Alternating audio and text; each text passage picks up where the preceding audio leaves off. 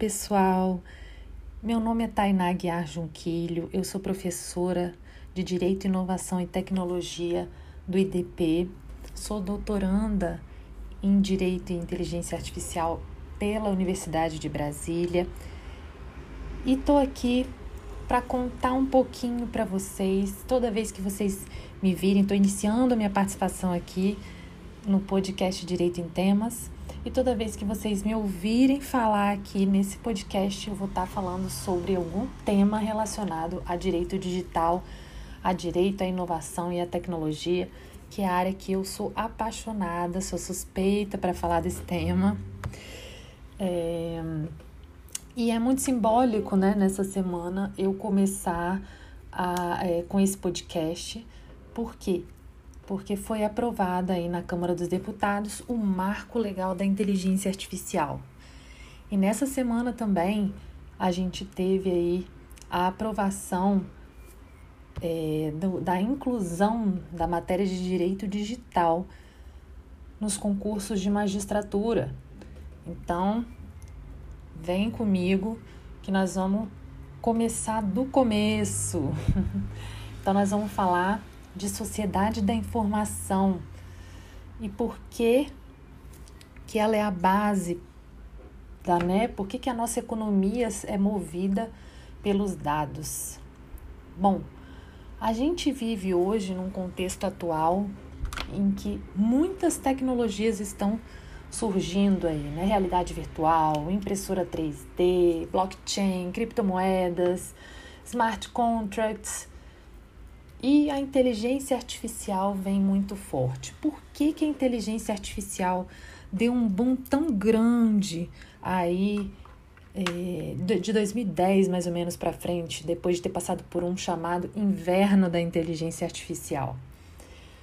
Porque a gente, um dos fatores, né, é o fato de que a gente está vivendo numa sociedade chamada de sociedade de big data, uma sociedade da informação, uma sociedade cuja matéria-prima são os dados, não necessariamente os dados pessoais, mas os nossos dados. Isso significa que antes da gente falar que a gente vivia na sociedade da informação, dados não eram coletados, dados, nossos dados não eram coletados, não eram importantes, sempre foram.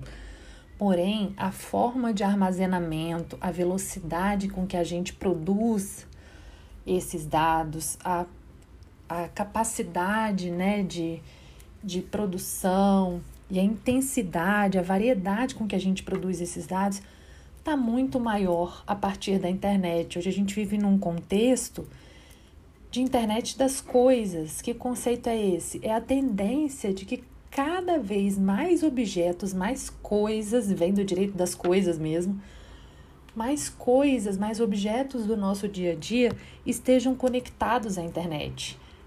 Então, o nosso celular está conectado à internet, o nosso computador, a nossa televisão, o nosso carro, o nosso relógio. A lista é grande, não é mesmo? E pelo fato de estarem conectados na internet, estão ali 24 horas produzindo dados né, sobre nós, sobre a nossa navegação, sobre a nossa vida. Dados esses que são usados, são vendidos, são comercializados, são utilizados para marketing e para diversas outras finalidades, diversas outras finalidades, né? E aí, gente, a inteligência, o que, que a inteligência artificial tem a ver com isso, né, professora? Você começou falando de inteligência artificial e já foi para a sociedade da informação. Sim, a inteligência artificial tem tudo a ver com dados. Por quê? O que, que é inteligência, gente? A inteligência, a gente acha que só o direito é que tem várias correntes né, de definição, mas a, a inteligência artificial, a engenharia também é um ramo muito difícil de ser definido. Né? Primeiro porque a gente não sabe nem o que, que é inteligência. A inteligência é o que? É capacidade de raciocínio lógico? É compreensão do mundo e de si mesmo? É conhecimento emocional? É capacidade de raciocínio? É capacidade de criatividade? É capacidade de resolução de problemas?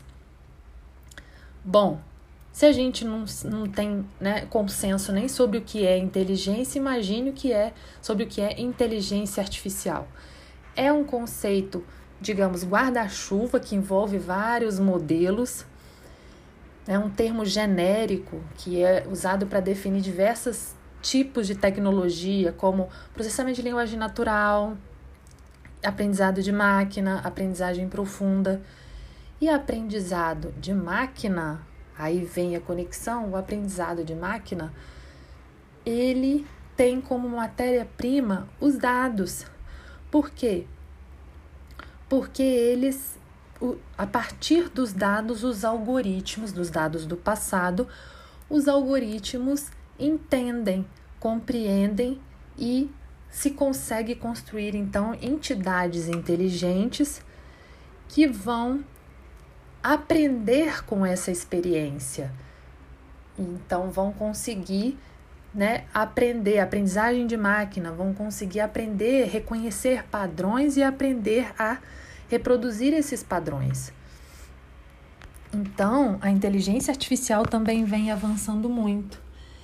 E aí, é, eu queria trazer esse conceito aqui para vocês, por quê? Porque essa sociedade da informação, e é isso que a gente vai tratar nos próximos temas, nos próximos podcasts em que eu apareci por aqui, a sociedade da informação e a inteligência artificial, que é uma das tecnologias que mais nos desafia atualmente, ela traz diversos, ela impõe diversas questões para o direito que a gente precisa debater, né?